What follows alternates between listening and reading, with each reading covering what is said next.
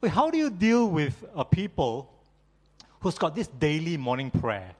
And it's a morning prayer that goes like this Blessed are you, O God, King of the universe, for not having made me a Gentile.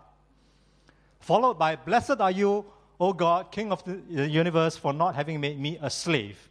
And followed by, Blessed are you, O God, King of the universe, for not having made me a woman. I think the last one really bites, right? Well, what do you do with them? Well, you want to teach them godly principles. You want to correct their distorted view of themselves and of God. You want to go up on high ground and you teach them the Sermon on the Mount. But you need to live out the principles of the Sermon of, on the Mount on the ground. So, following the Sermon on the Mount in Matthew chapter 5, 6, and 7, the next chapter, Matthew chapter 8, does just that. You don't want to be a Gentile, you don't want to be a slave or a woman. Jesus dealt with that. He first dealt with a leper, then a Gentile centurion who owns a slave, and then a woman, Peter's mother in law. But today we want to look specifically at the Roman centurion. I counted eight centurions who were mentioned in the gospel and in Acts. And would you believe it that all of them are good guys? Or at least they were not explicitly bad people as recorded in the Bible. So I get this feeling that God maybe has, has a soft spot for those who understand authority, like centurions. A centurion is a commander, a commander of 100 men, you know, a century. And in today's terms, he would be uh, the equivalent of a company commander, uh, probably a captain or a major. And I also learned something that a Roman centurion has, you know, what he wears on his helmet, that plume is horizontal like this. Okay? When you see those vertical ones, is uh, is a pinkia. it's uh, like a normal soldier. I don't, I don't know how true this is, but I only saw one website that described this so that people know who the commander is, right? You see a helmet like that, I know the commander and I will follow him. But these days, uh, these days in our army, I think the ranks are hidden. It's like you don't want to let people know that I'm a captain, you know. Captains will be shot first.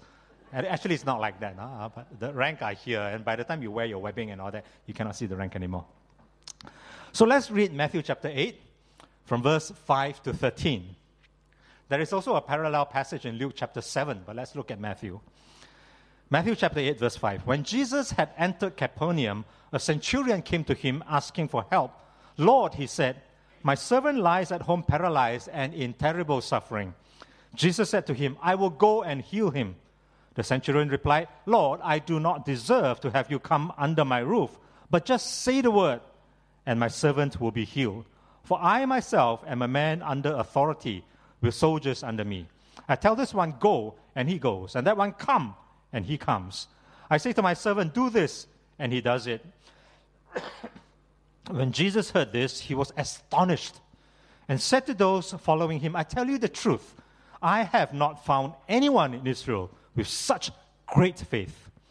I say to you that many will come from the east and the west and will take their places at the feast with Abraham, Isaac, and Jacob in the kingdom of heaven. But the subjects of the kingdom will be thrown outside into the darkness where there will be weeping and gnashing of teeth. Then Jesus said to the centurion, Go, it will be done as you believed it would.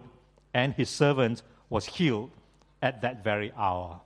It's an amazing story about an amazing fellow. You know that Romans hated the Jews, and the Jews hated the Romans even more. In Luke's account, it tells of the elders of the Jews speaking up for the Gentile Roman centurion. And the elders said that this Roman, this Gentile, deserves to have Jesus heal his servant. This Italian guy loves us Jews. This Italian guy has compassion on his servant. And this guy even built a synagogue in Capernaum and this is a picture that I took a couple of years ago. This synagogue in Capernaum, if there were only one in Jesus' time, which is very, very likely, is still there. It's now called the white synagogue because they use white limestone to build, but the black part is where the old synagogue uh, was is that black basalt rock foundation, and that is from the time of Jesus. And at that time, there was this amazing Gentile man who amazed Jesus, whom Jesus commended as having great faith. There was another person Jesus commended as having great faith, and that can be found in Matthew chapter 15, verse 28. It was a Canaanite woman who went to Jesus because her daughter was demon possessed. And the disciples were just saying, Send her away. She's talking too loud. She's begging. She's really bothering us. And then Jesus replied, and I thought that Jesus' answer was really amazing. Jesus said in Matthew chapter 15, verse 24, I was sent only to the lost sheep of Israel. Then in 26, it is not right to take children's bread and toss it to the dogs. What kind of a cruel answer is that? But note verse 27 when this Canaanite Gentile woman says, Yes, Lord, but even the dogs eat the crumbs that fall from the master's table. So, what is the moral of this story? Is that you cannot outtalk a woman.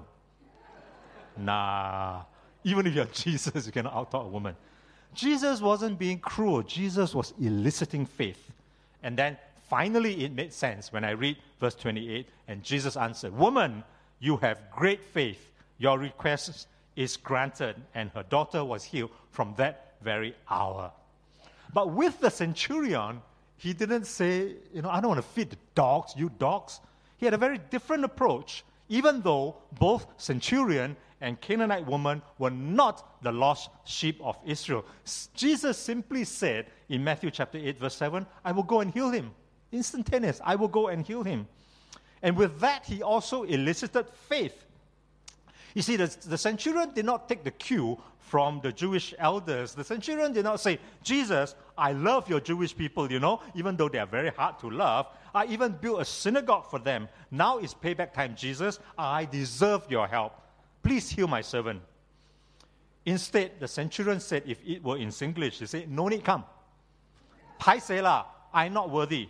You just say the word, and my slave will be okay. I understand authority. I tell my soldiers kanan pusing and the kanan pusing. I tell them kiri pusing and the kiri pusing. Cepat jalan and the cepat jalan.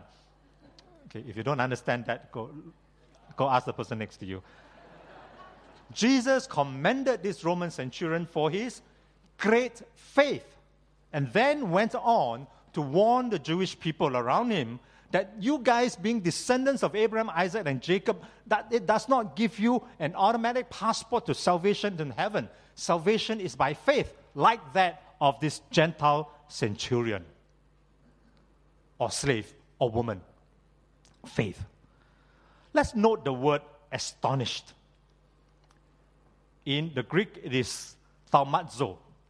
It's translated as amazed, astonished, marvel. Matthew chapter 8, Verse 10 When Jesus heard this, he was astonished, he was amazed, he marveled, he was thaumazo, and said to those following I tell you the truth, I have not found anyone in Israel with such great faith.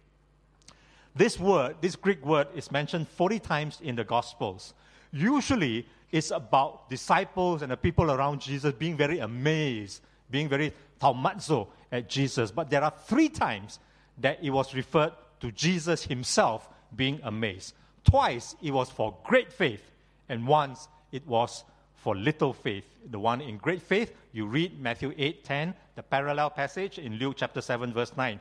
But the one that Jesus was amazed at the lack of faith is found in Mark chapter 6, verse 6. And Jesus was amazed, astonished, marveled at their lack of faith.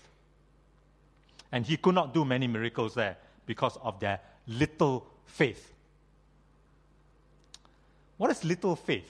Little faith in the Greek is the opposite of faith, right? Pistia is faith, apistia is, is little faith, or is also translated as unbelief or lack of faith. And there are, that, that word is used five times in the, in the Gospels. I'm not going to read through that. Uh, you can download all those verses uh, from, from the net.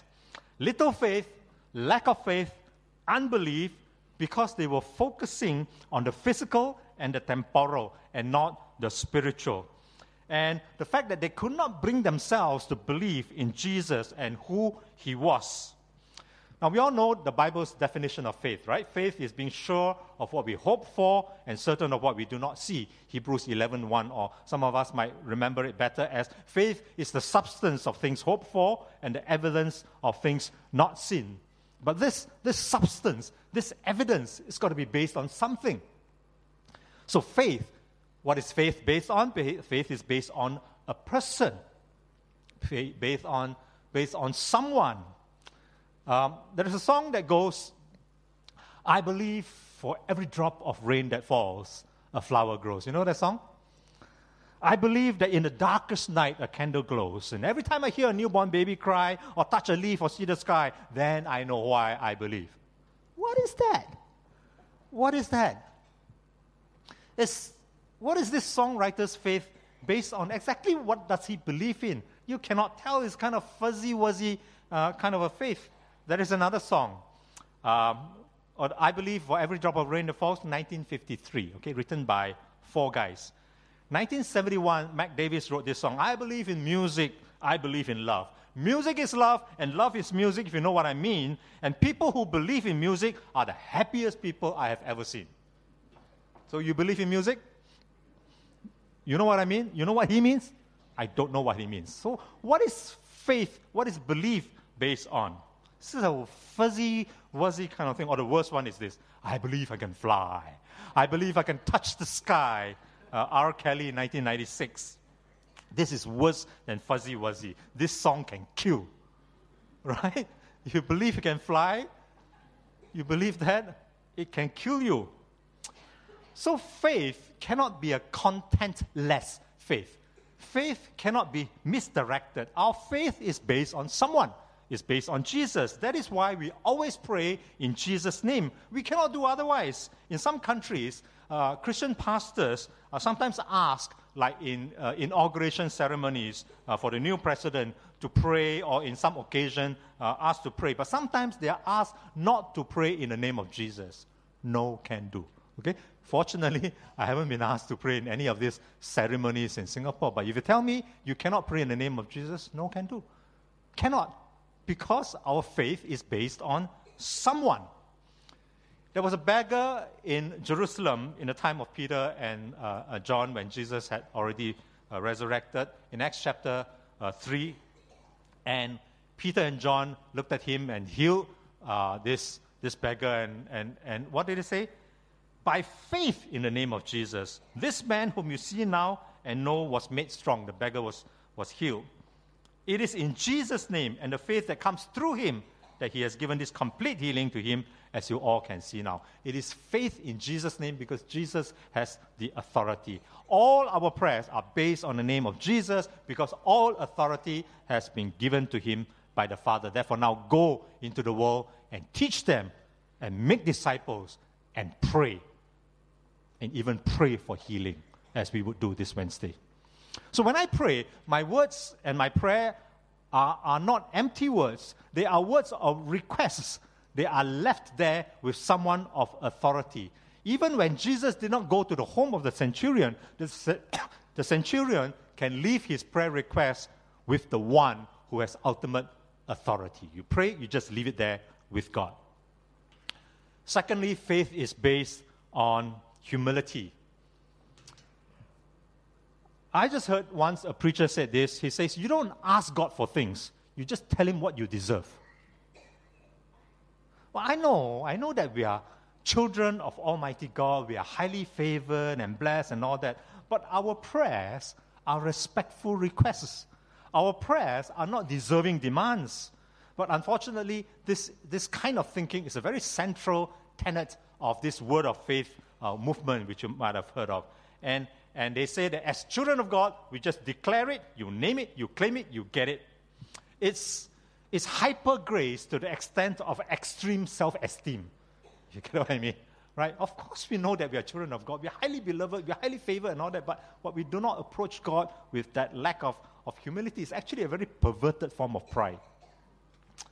And we do well to acknowledge that, yes, God gives grace. James chapter 4, verse 6 tells us about give, He gives us more grace more than we can, we can take, more grace. And that is why the scripture says God opposes the proud but gives grace to the humble. So when we come to God in faith, it is a humble kind of faith. And thirdly, faith is based on reverence. It's not just you say the word and God will do your bidding. Who's got the last word? God has got the last word. The centurion told Jesus effectively, Jesus, you have the last word. You just say the word, and my servant will be healed. In Ecclesiastes chapter 5, verse 2, it reminds us do not be quick with your word, with your mouth, and do not be hasty in your heart to utter anything before God. God is in heaven, you are on, on earth, so let your words be few. Last week I was in India and I met Pastor Danny's pastor an old man in, his 70s. He was the, the spiritual father to Pastor Danny when he was sort of, uh, when Pastor Danny was like, like, like kicked out of his house. And he took uh, Danny on and mentored him. And all. he founded 150 churches. So I went to his office. I, was, I went there in fear and trembling. It's like, this must be this larger than life guy. But he was small, humble. He hardly talked. It was, was like whispering, you know. And then when I attended the worship, he was not seated on the main, I was seated on the stage. He was seated down there, right at the corner, uh, and just very quiet, hardly speaks. He was very careful with his words. And that's the kind of reverence uh, for God. Let not your words be many. Here's another way to look at faith, I think, in its totality comprehension, conviction, and action. Comprehension. What do you believe in? Someone asked this man. And this man says, I believe what, the, my, what my church believes in. I said, Very good. So, what does your church believe in? Oh, my church believes what I believe. okay, very good. What do you and the church believe? We believe in the same thing. okay. I don't know whether there's any comprehension there or not. You've got to know what you believe. You've got to know who you believe, right? And I, and I think the centurion I don't think he just like just walked up to Jesus and, and asked him. I think as a good commander, he would have an intelligence officer. Right? He was asked his S2, go check out this guy Jesus. Right? He would have a whole portfolio of what Jesus has done before him, before he would approach Jesus himself. I think he would have done some research. It would not be a contentless kind of faith, a non comprehending kind of faith. Number two, it moves on to conviction. You know, that's something I, I would really like to do in the church one day. Okay? I'm going to get two guys. Maybe I get Zai Yong, okay, who's a commando officer, and one of his guys, and then they will be fully garbed in uniform, and then they will barge into the church, okay, and they will fire the gun, okay, la blanks, uh, okay? They'll fire the gun, and then they'll say, okay, all of you, those who want to live renounce your faith, sit on this side. Those of you who continue to want to be Christians, you will die. You can sit on this side. And then I don't know how many will sit on this side. Okay? And then it says, You who sit on this side, just get out. Up. Wow, then you're so happy, you know. You just run out because you, you, you are spared. And then the two of them, Zai Yong and his friend, will come out here and say, We have come to worship with you. We just want to get rid of those who have no conviction. Oh, I would love that. Huh? What do you think? Okay. Conviction. Faith is born out of comprehension, but also conviction, and finally, action. Like I say, that's a great experience for me that one week in, in India. And even for me, there was quite a bit of culture shock. Uh, even though here in Singapore, I have Indian friends, I love to eat curry. But every single meal was curry, okay? You cannot find non spicy dishes in southern India, not even in a hotel. But I just began to imagine what was it like for the early missionaries. This guy, for example, William Carey, who went there, he had strong beliefs, I think. He comprehended the faith. He was convicted that Jesus is Lord, and he took action. He went to India this guy who lived from uh, 1761 to 1834, very long time ago. I believe he was humble. I know he was humble. He was a cobbler. He was a cobbler. But other people didn't like to call him a cobbler. They call him a shoemaker. A bit more atas, right? A shoemaker sounds better than a cobbler. He took action. He challenged the hyper Calvinism of his day, which basically says that uh, if God wants to, wants to convert someone, he would, he would do it without your help. Everything is predestined, no need to share the gospel, no point evangelizing. But he took action that was based on the conviction of his faith. And he went to India, he learned languages, and he expected great things from God. He attempted great things for God. He translated the Bible into many Indian languages, one of which is Telugu, I found out, and they are still using his translation. Can you imagine that? In the 1800s, there's a movie made about him, Candle in the Dark. I believe we have it in our library. Go, go watch it, it's, it's quite amazing. I'll share with you another missionary, Gladys Aylward. Um, 1909, uh, 1902 to 1970, more recent. She went to China as a missionary. An amazing story. And when the Japanese came and conquered part of China, she led 100 children on a 100 day, uh, on a 100 mile journey over 27 days. She was only 4 feet 10 inches tall. They made a film about her, uh, but they had to use a more beautiful face than this. Okay, I know she's beautiful in God's eyes, uh, but they used Ingrid Bergman, way taller than her. Spoke with a, I think, is it Swedish or Scandinavian accent?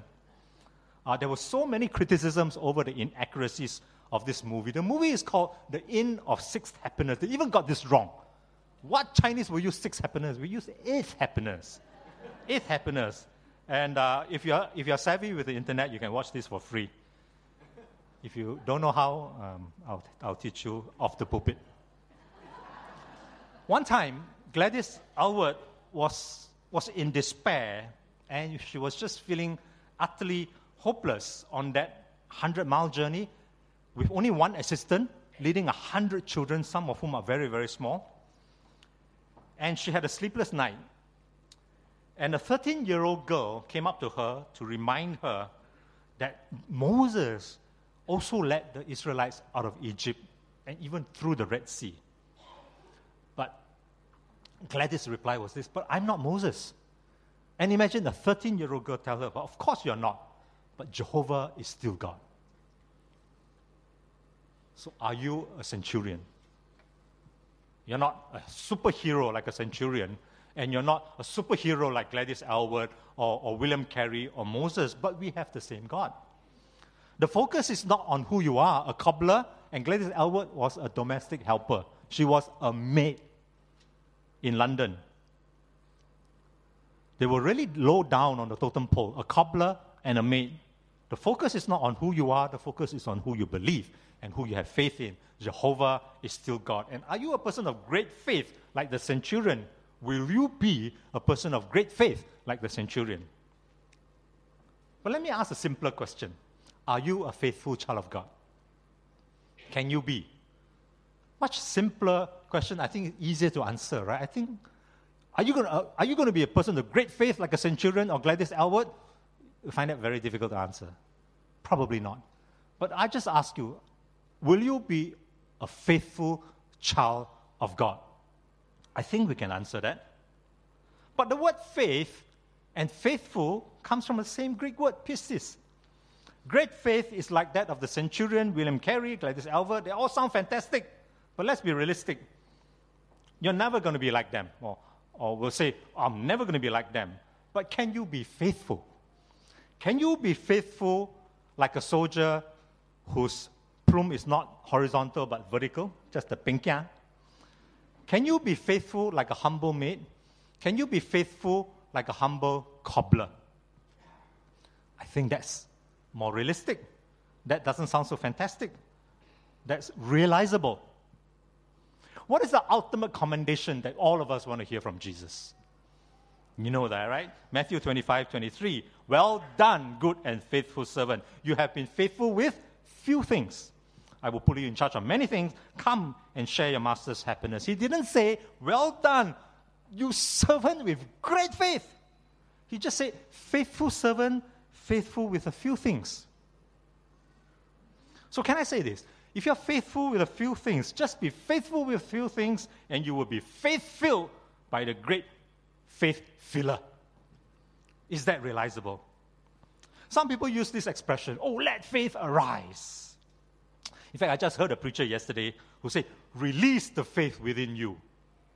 As though we could somehow manufacture faith inside us. Faith doesn't arise, faith doesn't just, just uh, be released. Faith comes. Faith comes. Romans 10 17 tells us faith comes from hearing the message, and the message is heard through the word of Christ. And I hope that faith comes to all of us this morning from this message, from the word of Christ in Matthew chapter 8. Our faith is based on someone, the Lord Jesus. Our faith is based on, on humility, that our words be few because God gives grace to the humble. Our faith is ba- based on reverence, it is not manufactured or released. In fact, we need help. We need help. When we come to the end ourselves, that's when faith comes. In Mark chapter 9, verse 24, there is this famous prayer. The boy whose, uh, the father whose boy was healed. Jesus, uh, the boy, the father said, I do believe. Help me overcome my unbelief. He wants to believe, and yet he's struggling with unbelief. I think that's where all of us are.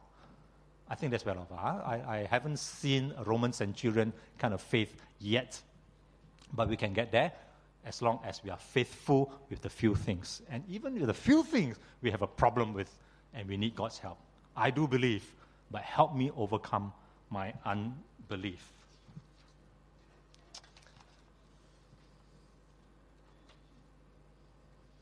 So come and pray. Come and pray to God who will help us to overcome our unbelief. I'm thinking about our healing prayer service. We've run it now for how long? I remember we started it in 1 September, so it's a year plus. Uh, has it been a year plus? Yeah, last September. We started with a bang and everybody was excited, but now it's kind of like getting a bit humdrum, don't you think? Uh, we, I haven't had a, we haven't had a case of cancer being healed yet, but let's continue praying. We've got many babies come, uh, people who were unable to conceive or complications in surgery, uh, uh not surgery, complications in pregnancy. But would you come? Would you just be faithful and come and pray and let's see what God can do? God didn't ask us to, to strive to have great faith. He just asked us to be faithful. So let's be faithful. Let me invite the musicians to come and we'll sing a final song together. And uh, I, I, like the song only because of the, the starting phrase, to say the word. okay, God, you say the word, and I will live for you.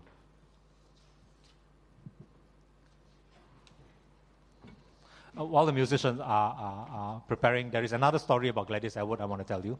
That uh, one day there was this prison, and this guy would have a big chopper, meat cleaver, was going berserk, and the policeman, the Chinese policeman, dare not go in. They asked Gladys go in, four feet ten inches. And she said, no, no, no. Then they, they said, but you said your God can do anything. Then she had no choice. She went in, and she went in trembling and asked the man, give me your meat cleaver. And the man gave it to her. She settled everybody and she was able to calm the whole situation. That kind of faith. Just say the word. Let's rise.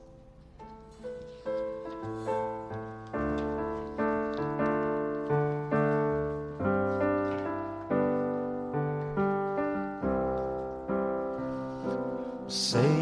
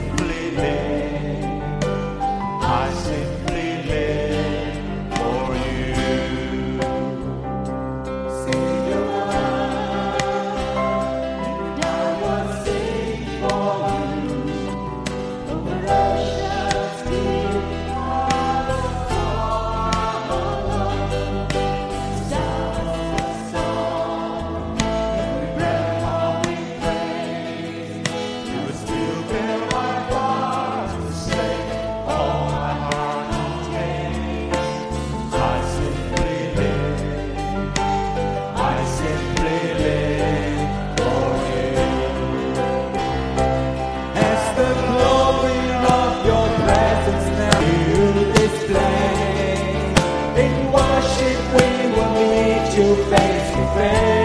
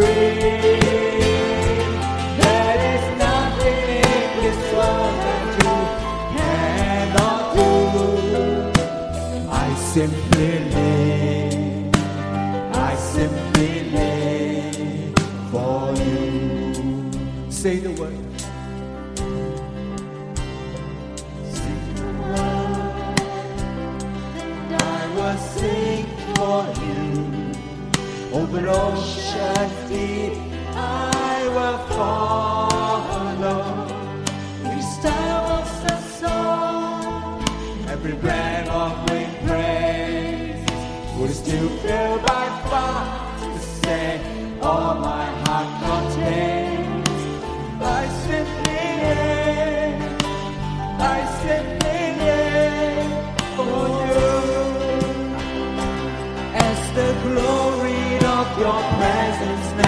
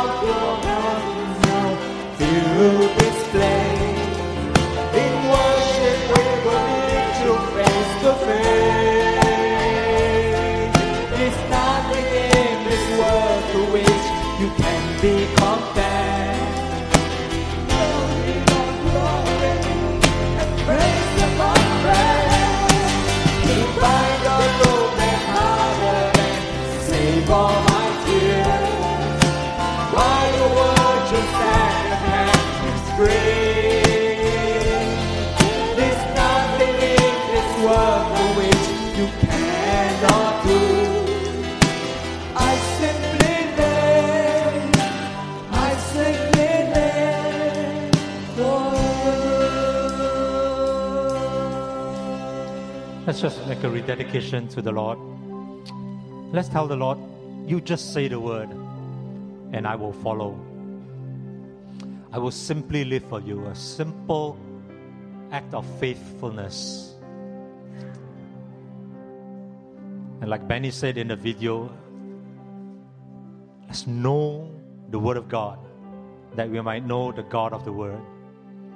And whatever we read in the Bible, we are faithful, we believe, we take action so that we will receive the commendation from the Lord. Well done, good and faithful servant.